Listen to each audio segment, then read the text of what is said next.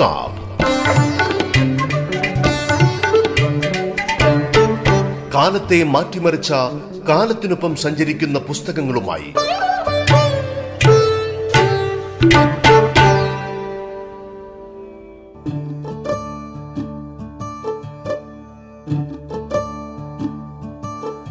നമസ്കാരം. കിതാബിലേക്ക് സ്വാഗതം. കിതാബിൽ ഇന്ന് നമ്മൾ പരിചയപ്പെടുന്ന പുസ്തകം അസീം താന്നിമൂടിന്റെ മരത്തിനെ തിരിച്ചു വിളിക്കുന്ന വിത്ത്. കവിതാ സമാഹാരമാണ്. ഈ പുസ്തകത്തെക്കുറിച്ച് കുറിഞ്ഞിലക്കോട് ബാലചന്ദ്രന്റെ ആസ്വാദനത്തിലൂടെയാണ് നമ്മൾ കടന്നു പോകുന്നത് അസ്വാസ്ഥ്യങ്ങളുടെ അടയാളപ്പെടുത്തലുകളിൽ ഇടതടവില്ലാതെ മുഴുകുക എന്നത് എഴുത്തുകാരെ എക്കാലവും വ്യാകുലപ്പെടുത്തിക്കൊണ്ടിരിക്കുന്ന സംഗതികളിൽ ഒന്നാണ്. ശാന്തമായിരിക്കാൻ കഴിയാതാവുക എന്നൊരവസ്ഥയാണ് അത്തരം ആകുലതകൾ സൃഷ്ടിക്കുക. പ്രജ്ഞയിൽ കനക്കുന്ന ആ ആന്തലുകളെ ഇറക്കി വെക്കാൻ ഒരത്താണി ലഭിക്കും വരെ അത് തുടർന്നുകൊണ്ടിരിക്കും. ഭാരം ഇറക്കി കഴിഞ്ഞാലോ ഏതെങ്കിലും ഒരു കോണിൽ പിന്നെയും ഒരു കനം അവശേഷിക്കും. വിത്തുകൾ പൊട്ടിമുളയ്ക്കാൻ എന്നോണം അത് വീണ്ടും തിണർക്കും. അസീം താന്നിമൂടിന്റെ പുതിയ സമാഹാരം മരത്തിനെ തിരിച്ചു വിളിക്കുന്ന വിത്ത് വായിച്ചു കഴിയുമ്പോഴാണ് ഈ ഒരു അവസ്ഥയുടെ തലം കൂടുതൽ ബോധ്യപ്പെടുക. കാണാതായ വാക്കുകളെ കണ്ടെടുത്ത് സുഭദ്രമായി സമർപ്പിച്ചുകൊണ്ടാണ് ഒരു വനവാസക്കാലത്തെ ഇടവേളയ്ക്ക് ശേഷം ഈ കവി രണ്ടാം വരവിനൊരുങ്ങിയത്. നെടിയ മൗനത്തിന്റെ കൂട് പൊളിച്ച് അസീം പ്രത്യക്ഷപ്പെട്ടപ്പോൾ മലയാള കവിതയ്ക്കുള്ള ഈടുവയ്പ്പുകളായി ആ ആവിഷ്കാരങ്ങൾ. കവിയായിരിക്കുക എന്നതും അതിനെ ബലപ്പെടുത്തും വിധം കവിതകൾ എഴുതാനാകുക എന്നതും ജന്മവാസന കൊണ്ട് മാത്രം ലഭിക്കുന്ന സിദ്ധിയാണെന്ന് അസീമിന്റെ കവിതകൾ ബോധ്യപ്പെടുത്തുന്നു. എന്നു മാത്രമല്ല ആ കവിതകൾ നിരന്തരം പരിണാമപ്പെട്ടുകൊണ്ടിരിക്കുകയും ചെയ്യുന്നു. മരത്തിനെ തിരിച്ചു വിളിക്കുന്ന വിത്തിന്റെ ആമുഖത്തിൽ അസീം തന്നെ പറയുന്നത് നോക്കുക. കവിത എനിക്ക് കുട്ടിക്കളിയല്ല. നേരം പോക്കിനുള്ള ഉപായമോ നേടാനെന്തെങ്കിലുമുള്ളതിന്റെ പരിശ്രമമോ അല്ല. തീർത്തും ഗൗരവമുള്ളൊരു പ്രവൃത്തിയാണ്. ഹൃദ്യമായതെന്തോ തേടുന്നതിന്റെ ആവേശമാണ്. തൃപ്തമായതെന്തോ ലഭ്യമാകേണ്ടതിന്റെ പരവേശമാണ്. ആ പരവേശതയാണ് ഇതിന്റെ ആമുഖത്തിൽ സൂചിപ്പിച്ചത്.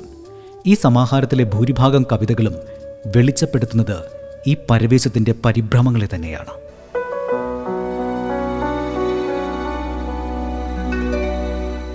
കിതാബിലേക്ക് എന്റെ പുതിയ കാവ്യ സമാഹാര മരത്തിന് തിരിച്ചു വിളിക്കുന്ന വിത്ത് തിരഞ്ഞെടുത്തതിൽ സന്തോഷം ആദ്യമേ പങ്കുവയ്ക്കുകയാണ്. ഗ്രന്ഥകാരൻ അസീം താനിമൂടിന്റെ വാക്കുകൾ. എന്റെ രണ്ടാമത്തെ കവിതാ സമാഹാരമാണ് മരത്തിന് തിരിച്ചു വിളിക്കുന്ന വിത്ത്. രണ്ടായിരത്തി ഇരുപത് നവംബറോടുകൂടിയാണ് അതിന്റെ ആദ്യ പതിപ്പ് പുറത്തു വരുന്നത്. ഇപ്പോൾ മൂന്നാം പതിപ്പാണ് നിലവിലുള്ളത്. ആദ്യ സംഹാരം കാണാതായ വാക്കുകൾ അത് രണ്ടായിരത്തി പതിനേഴിലാണ് പുറത്തു വരുന്നത്. അത് ഡി സി ബുക്സാണ് രണ്ട് പുസ്തകവും ഡി സി ബുക്സാണ് പ്രസിദ്ധീകരിച്ചത്. ദീർഘമായ ഇടവേളയ്ക്ക് ശേഷമാണ് കാവ്യരംഗത്ത് രണ്ടായിരത്തി പതിനേഴ് കൂടി കൂടി കടന്നു വരുന്നത് ഒരു പക്ഷേ രണ്ടായിരത്തി മൂന്നിന് ശേഷം രണ്ടായിരത്തി പതിനേഴ് വരെ ഒരു ഇടവേള കവിതയിൽ നിന്നൊരു ഉൾവലിയൽ വേണ്ടി വന്നു. വളരെ ചെറുപ്പകാലം മുതൽ ഏതാണ്ട് പതിനാറ് വയസ്സ് മുതൽ കാവ്യരംഗത്തുള്ള മാതൃഭൂമി ബാലവന്തി വഴി കാവ്യരംഗത്ത് കടന്നു വരികയും തുടർന്ന് സജീവമായി തന്നെ രണ്ടായിരത്തി മൂന്ന് വരെ സജീവമായി നിത്യ നിത്യസാന്നിധ്യമായി കവിതയിൽ നിൽക്കുകയും പിന്നെ ഒരു ഉൾവലിയൽ വേണ്ടി വരികയും ഒക്കെ ചെയ്തിരുന്നു. അന്ന് ഈ കവിതകൾ അന്ന് എഴുതിയ കവിതകൾ അന്ന് സമാഹരിക്കാൻ കഴിഞ്ഞിരുന്നില്ല. അത് രണ്ടായിരത്തി പതിനേഴോടുകൂടിയാണ് സമാഹരിച്ചത്. കാണാതായ വാക്കുകൾ. ഈ കാണാതായ വാക്കുകൾ രണ്ടായിരത്തി പതിനേഴിൽ വന്നതിന് ശേഷം എഴുതിയ കവിതകളാണ് പുതിയ സമാഹാരമായ മരത്തിനെ തിരിച്ചു വിളിക്കുന്ന വിത്തിലുള്ളത്. രണ്ടായിരത്തി ഇരുപതിലെ മൂലൂർ പുരസ്കാരം അതിന് ലഭിച്ചിരുന്നു. കവിതകളെക്കുറിച്ച് വായിച്ചിട്ട് ഒത്തിരി പേര് നല്ല അഭിപ്രായങ്ങൾ പറയുന്നു. അതിലെ സന്തോഷം കൂടി പങ്കുവയ്ക്കുകയാണ്. അറുപത്തി നാല് കവിതകളാണ് ഇതിലുള്ളത്. വിവിധ തലങ്ങളിൽ ജീവിതത്തിന്റെ വിവിധ തലങ്ങളിൽ നിന്ന് പ്രകൃതിയുടെ സാമൂഹികതയുടെ രാഷ്ട്രീയത്തിന്റെ വൈയക്തികമായ അനുഭവങ്ങളുടെ എല്ലാ തലത്തിൽ നിന്നിട്ട് അതിന്റെ സൂക്ഷ്മമായ വശങ്ങളെ ആവിഷ് ആവിഷ്കരിക്കുന്നതിനാണ് ഞാൻ ശ്രമിച്ചു കൊണ്ടിരിക്കുന്നത് പുതിയ സമാഹാരത്തിലെ കവിതകളെല്ലാം കാണാതായ വാക്കുകളിൽ നിന്നും ഏറെ അകലെ നിന്നിട്ട് ഒരു കവിത പറച്ചിൽ രീതി ആണ് പിന്തുടരുന്നത് പാരമ്പര്യാധിഷ്ഠിതമായ എല്ലാ മൂല്യങ്ങളും ഉൾക്കൊണ്ടു കൊണ്ട് തന്നെ നിലനിർത്തിക്കൊണ്ട് തന്നെ പുതിയ കവിതയെ സമീപിക്കുന്ന പുതിയ കാവ്യ രീതിയെ സമീപിക്കുന്ന ഒരു തലമാണ് ഞാൻ ഇപ്പോൾ കൈക്കൊള്ളുന്നത്. ആ നിലയിൽ എഴുതിയ കവിതകളാണ് പുതിയ സമാഹാരമായ മരത്തിനെ തിരിച്ചു വിളിക്കുന്ന വിത്തിലുള്ളത്.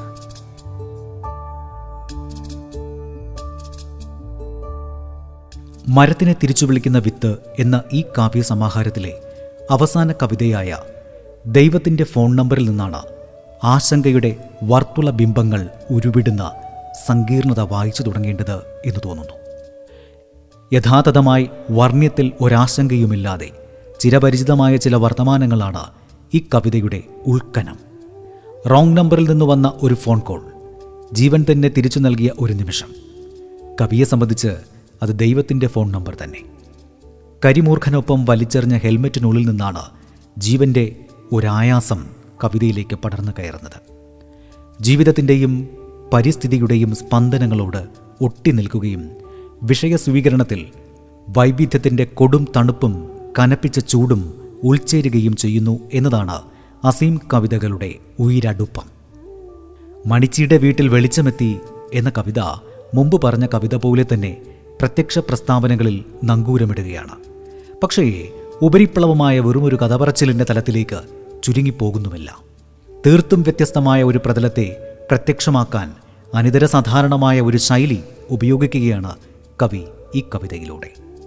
കവിതക്കുള്ളിലെ ത്രസിപ്പുകളുടെ പ്രകമ്പനം ഇരുളും വെളിച്ചവും തമ്മിലുള്ള ഇഴയടുപ്പത്തേക്കാൾ ഇഴയൊടുക്കത്തെയാണ് കാണിക്കുന്നത്. വെളിച്ചം പൊറുതിക്ക് വന്ന മണിച്ചിയുടെ വീട് അതുവരെ വീട് പ്രദാനം ചെയ്തിരുന്ന സ്വതസിദ്ധമായ ശാന്തതയെ തള്ളിമാറ്റി വല്ലാത്തൊരു അസ്വസ്ഥതയാണ് മണിച്ചിക്ക് പകരുന്നത്. ഇടയ്ക്ക് വെളിച്ചമൊന്ന് പൊലിഞ്ഞപ്പോൾ തക്കംപാ തിരവുടൻ ഓടിയെത്തി കുഞ്ഞു നിലാവൊന്നു കണ്ണു ചിമ്മി വിരളയും വേവലും ഉന്തി മാറ്റി ഇരുട്ടിൽ മിന്നി. പെട്ടെന്ന് കടന്നുവരുന്ന പരിഷ്കാരങ്ങളോട് ഇണങ്ങാനാവാതെ കുഴങ്ങുന്ന ഒരുതരം അനാസ്തികതയുടെ കടും വെളിച്ചമാണ് കവിതയിലാകെ നിറഞ്ഞു നിൽക്കുന്നത് എന്നും കാണാം. ഈ അനാസ്തികതയുടെ വിവിധ ഭാവങ്ങൾ കേട്ടുപതിഞ്ഞ ശബ്ദത്തിൽ കൺഫ്യൂഷൻ കാടുവരയ്ക്കൽ അശാന്തമായ അസാന്നിധ്യം തുടങ്ങിയ കവിതകളിലും നമുക്ക് ദർശിക്കാനാകും.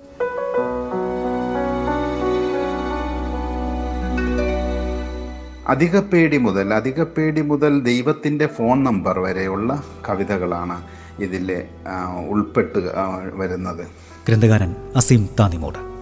ഓരോ കവിതയും വ്യത്യസ്തമായിരുന്നു ഒത്തിരി കവിതകൾ എഴുതിയതിൽ നിന്ന് തന്നെ വളരെ തിരഞ്ഞെടുത്തിട്ട് വിവിധ തലങ്ങളിൽ വ്യത്യസ്തമായി നിൽക്കുന്ന ഓരോ കവിതകളാണ് ഉൾപ്പെടുത്തിയിട്ടുള്ളത്. അധികപ്പേടി മണിച്ചിര വീട്ടിൽ മണിച്ചിയുടെ വീട്ടിൽ വെളിച്ചമെത്തി പക്ഷിയെ വരയ്ക്കൽ പക അങ്ങനെ ഒത്തിരി കവിതകൾ ഉൾപ്പെട്ട ഈ സമാഹാരമാണ്. ഈ സമാഹാരം ത്തെക്കുറിച്ചിട്ട് ത്തെ കുറിച്ചിട്ട് പരിചയപ്പെടുത്തുന്നതിന് വേണ്ടിയിട്ട് തിരഞ്ഞെടുത്തതിൽ സന്തോഷം ഒരിക്കൽ കൂടി പങ്കുവയ്ക്കുകയാണ്. കവിത വിവിധ തലങ്ങളെയാണ്. ഒരു പക്ഷേ നമ്മൾ വളരെ നിശബ്ദമായിരുന്ന കവിതയെ സമീപിക്കുമ്പോൾ ഉണ്ടാകുന്ന ഒരു സംവേദനക്ഷമതയല്ല. ഒരു പക്ഷേ നമ്മൾ ബഹളമയമായ ഒരു അന്തരീക്ഷത്തിൽ നിൽക്കുമ്പോൾ കവിത നമുക്ക് സമ്മാനിക്കുന്നത്. ഇപ്പോൾ ഏത് സമയവും കവിത പ്രവർത്തിച്ചു കൊണ്ടേയിരിക്കുകയാണ് ഏത് സമയവും കവിത പ്രവർത്തിക്കാൻ ശേഷിയുള്ള കവിതകൾക്ക് മാത്രമാണ് ഇപ്പോൾ നിലനിൽപ്പുള്ളത്. പണ്ട് നമുക്കറിയാം വളരെ നിശബ്ദമായിരുന്ന കവിതയെ സമീപിക്കുന്ന കവിതയിൽ നിന്ന് കവിതയെ വായിക്കുന്നവരുടെ എണ്ണമായിരുന്നു. ഇപ്പോൾ അങ്ങനെ ബഹളമയമായ ഒരു അന്തരീക്ഷത്തിൽ ഇരുന്ന് പോലും കവിതയെ സമീപിക്കുന്നവരുടെ എണ്ണം പെരുകിയിരിക്കുന്നു. അതുകൊണ്ട് തന്നെ അങ്ങനെ ബഹളമയമായ ഒരു അന്തരീക്ഷത്തിൽ പോലും പ്രവർത്തിക്കാൻ ശേഷിയുള്ള കവിതകൾ എഴുതാൻ എഴു- അങ്ങനെയുള്ള കവിതകൾക്ക് മാത്രമേ ഒരു പക്ഷേ എല്ലാ മേഖലയോടും എല്ലാ പേരോടും സംവദിക്കാൻ കഴിയുകയുള്ളൂ എന്ന ധാരണയോടുകൂടി തന്നെയാണ് ഞാൻ ഇപ്പോൾ കവിതയെ കാണുന്നത്. കവിതയുടെ വിവിധ തലങ്ങളെക്കുറിച്ച് ഞാൻ പറയുന്നില്ല. കവിത ഇന്ന് പടർന്ന് പന്തലിച്ച് നിൽക്കുന്ന വിവിധ വശങ്ങളെക്കുറിച്ച് ഞാൻ പറയുന്നില്ല. കാരണം അതറിയാത്തവരല്ല ഇന്ന് പുതിയ കാവ്യവായനക്കാർ. കവിതയെ സമീപിക്കുന്ന വളരെ ന്യൂനപക്ഷമായിരുന്നവരുടെ എണ്ണം വളരെ വർദ്ധിച്ചിരിക്കുന്നു. ഒപ്പം തന്നെ കവിത എഴുതുന്നവരുടെ എണ്ണവും വർദ്ധിച്ചിരിക്കുന്നു. അതുകൊണ്ട് തന്നെ അവരെ കൂടി മുന്നിൽ കണ്ടുകൊണ്ടാണ് ഒരു കവിത ഒരു ആവിഷ്കാരം കാവ്യാത്മകമായ എന്തും പ്രവർത്തിക്കുക. അവരെ കൂടി കണ്ടുകൊണ്ടാണ്. ആ തലത്തിൽ നിന്നുകൊണ്ടാണ് ഞാൻ കവിതയെ ഇപ്പോൾ സമീപിച്ചു കൊണ്ടിരിക്കുന്നത് എഴുതാൻ ശ്രമിച്ചു കൊണ്ടിരിക്കുന്നത് എത്രത്തോളം വിജയിക്കുന്നു എന്ന് ബോധ്യം പോരാ അത് വായനക്കാരാണ് നിശ്ചയിക്കേണ്ടത്. കിതാബ് ഇടവേളയ്ക്ക് ശേഷം തുടരും. കിതാബ് തുടരുന്നു. പാരിസ്ഥിതിക ഉത്കണ്ഠകളിൽ നിന്ന് മുക്തരായി തൂലിക ചലിപ്പിക്കാൻ ലോകത്തെവിടെയും ഒരു എഴുത്തുകാരനും ഇക്കാലത്ത് കഴിയുകയില്ല എന്നത് നിസ്തർക്കമാണ്. ഇരുപതാം നൂറ്റാണ്ടിന്റെ അന്ത്യദശകങ്ങളിൽ എഴുതി തുടങ്ങിയ ഏതൊരു എഴുത്തുകാരനെയും പോലെ അസീം താന്നിമൂടിന്റെ കവിതകളും പരിസ്ഥിതി പ്രശ്നങ്ങൾക്ക് മേലുള്ള ഉത്കണ്ഠകളുടെ പങ്കുവക്കലുകൾ കൂടിയാണ്. വിത്തിന്റെ ആത്മാവിലേക്ക് നനവേറെ കിനിഞ്ഞ് അതിന്റെ ആഗ്രഹപ്പെരുക്കത്തിനൊപ്പം മുഴുകുന്ന ജലമരം പ്രകൃതിഭാവങ്ങളെ ഒന്നൊന്നായി ഇണക്കിയെടുത്ത് ഒരുമിപ്പിച്ച് ഒരു പുതുരൂപകത്തെ പരുവപ്പെടുത്തിയെടുക്കാനായി നമുക്ക് മുന്നിൽ നനമണ്ണിൽ നട്ടുവളർത്തുന്ന കാവ്യമരമായി കൂടി വായിക്കാനാകും പ്രളയം കാടുവരയ്ക്കൽ ശിശിരം അശാന്തമായ അസാന്നിധ്യം തൊട്ടാവാടിമുള്ള് മണൽത്തരിശില്പം തുടങ്ങിയ കവിതകളിലും പാരിസ്ഥിതികമായ ആ തലം കാണാനാകും. മരത്തിനെ തിരിച്ചു വിളിക്കുന്ന വിത്ത് എന്ന കവിതയുടെ വിധാനം വിത്തിനുള്ളിൽ തുടിപ്പായി ഉണർന്നിരിക്കുന്ന ഏകതയിലേക്ക് തിരുപ്രവേശനം ആഗ്രഹിക്കുന്ന ജീവരതിയുടെ കാമനയാണ്. നിരാശയായല്ല അത് ധ്വനിപ്പെടുന്നത്.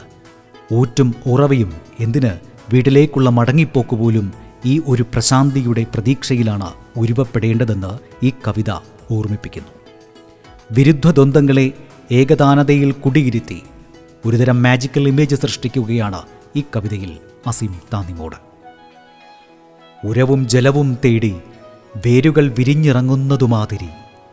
ആകാശവിശാലതയിൽ വിത്തുകൾ എന്തിനോ വ്യാമോഹിക്കുന്നതുപോലെ പൊട്ടിയൊഴുകിയ ഊറ്റുകൾ കടലിരമ്പം കിനാക്കാണുന്ന രീതിയിൽ നിന്റെ നനവിലൂടെ എന്റെ പ്രണയമെന്തിനോ പരതി നീങ്ങുന്ന അതേ മട്ടിൽ. ഗുപ്തവും എന്നാൽ ദീപ്തവുമായ പ്രണയഭാവത്തിന്റെ തീക്ഷണത ഒരു പ്രഗത്ഭ മജീഷ്യന്റെ കൈയൊതുക്കത്തോടെ ഈ കവിതയിൽ പ്രവർത്തിക്കും ഇതിനെല്ലാം ഉപരിയായി ചുറ്റുപാടുകളെ കടഞ്ഞെടുത്ത പകർത്തലും അതിജീവന വ്യഗ്രതകളെ വ്യംഗ്യപ്പെടുത്താൻ കാട്ടുന്ന കരുതലുകളും കൂടി അസീം കവിതകളിൽ കാണാനാകും.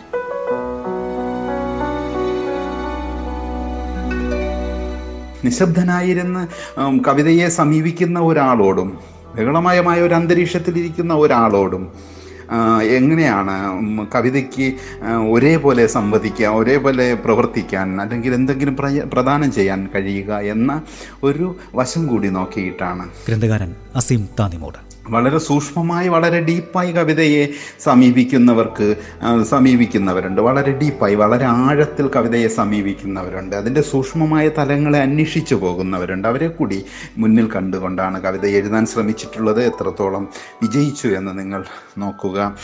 കാവ്യ പുസ്തകത്തിന്റെ ഒരു പക്ഷേ കാവ്യ പുസ്തകം ഒരാൾ വാങ്ങിക്കുന്നത് ആ കവിത കവിത പ്രവർത്തിക്കുന്നത് അറിയാം. അതിനെക്കുറിച്ചൊന്നും ഞാൻ പറയേണ്ടതില്ല. ഒരു കാവ്യ പുസ്തകം ഒരാൾ മേടിക്കുന്നത് ആ കവിതയിൽ നിന്ന് അദ്ദേഹത്തിന് ഒരുപക്ഷെ അതുവരെ അനുഭവിച്ചതിൽ നിന്ന് നവ്യമായ ഒരു തലം എന്തെങ്കിലും ഉണ്ടോ എന്ന് അല്ലെങ്കിൽ എന്തെങ്കിലും എനിക്ക് നൽകുന്നുണ്ടോ എന്ന് ചിന്തിച്ചുകൊണ്ടാണ് ഒരാൾ ഒരു കവിതയെ കവിതാ പുസ്തകത്തെ സമീപിക്കുക. അതുവരെ ഞാൻ കവിതയിൽ നിന്നും അറിഞ്ഞിട്ടുള്ള കാവ്യമേഖലയിൽ നിന്നും അറിഞ്ഞിട്ടുള്ള കവിതയിൽ നിന്നും അറിഞ്ഞിട്ടുള്ള ഇതിൽ നിന്നും എന്ത് വ്യത്യസ്തതയാണ് ഈ പുസ്തകം എനിക്ക് അല്ലെങ്കിൽ ഈ ഇതിൽ പുസ്തകത്തിലുള്ള ഒരു കവിത എനിക്ക് സമ്മാനിച്ചത് എന്ന് ഈ നിലവിലുള്ള എല്ലാ വായന കാവ്യ വായനക്കാരും അന്വേഷിക്കുന്നുണ്ട്.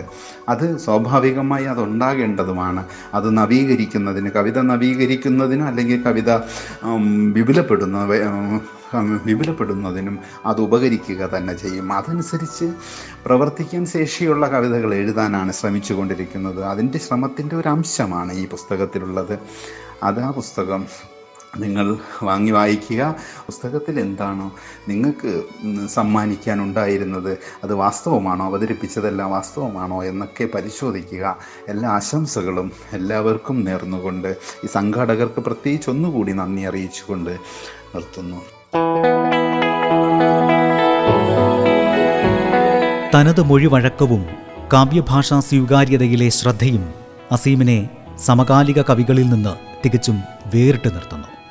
നിയതമായ കാവ്യവഴികളിലൂടെ സഞ്ചരിക്കുമ്പോഴും തന്റേതു മാത്രമായൊരു ഭാവരൂപം സൃഷ്ടിക്കുവാൻ അസീം കവിതകൾക്ക് കഴിയുന്നുണ്ട്. കവിതയിലേക്ക് മടങ്ങി വന്ന ശേഷമുള്ള മൂന്ന് വർഷ കാലയളവിനുള്ളിൽ എഴുതിയ കവിതകളാണ് ഇവിടെ സമാഹരിക്കപ്പെട്ടിട്ടുള്ളത്. സജയ് കെവിയുടെ അവതാരിക മനോജ് കുറൂരിന്റെ അർത്ഥവത്തായ പഠനം ടി പത്മനാഭന്റെയും ഡോക്ടർ സി ആർ പ്രസാദിന്റെയും ഒറ്റ കവിതാ വായനകൾ ശീർഷകത്തോട് തീർത്തും നീതി പുലർത്തുന്ന വിനോദ് മാംഗൂസിന്റെ കവർ ഡിസൈനിങ് ഡി സി ബുക്സിന്റെ പ്രൗഢ നിർമ്മിതി എന്നിവ കൂടി ഈ സമാഹാരത്തിന്റെ മികവാണെന്ന് എടുത്തു പറയാതെ വയ്യ. ഏറെ വായനകൾക്കും ചർച്ചകൾക്കും പഠനങ്ങൾക്കും വിധേയമാക്കേണ്ട ഒരു സമാഹാരം കൂടിയാണ് മരത്തിനെ തിരിച്ചു വിളിക്കുന്ന വിത്ത്.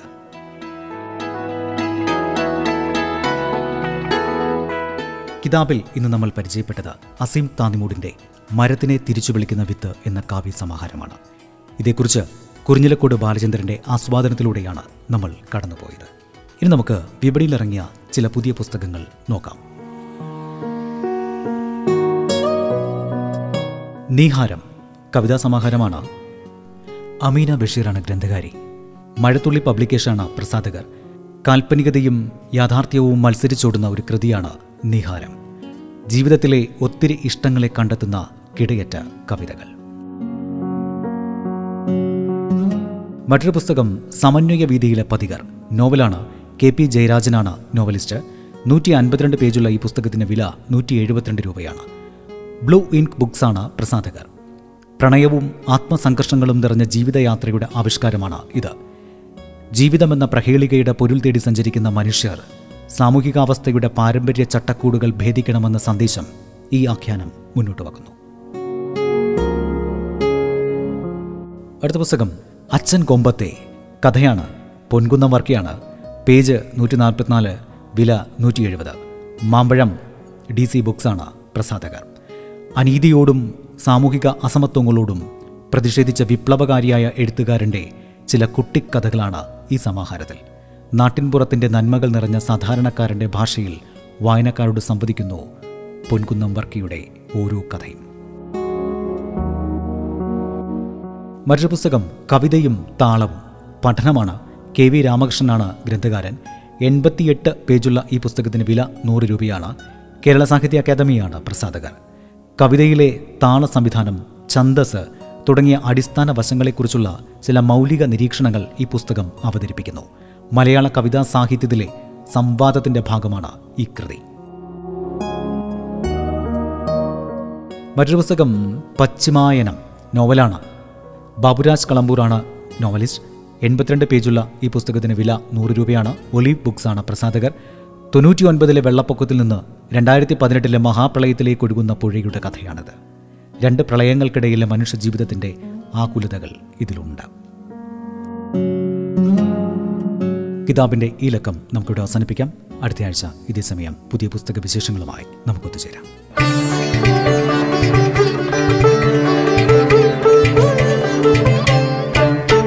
ഒത്തുചേരാം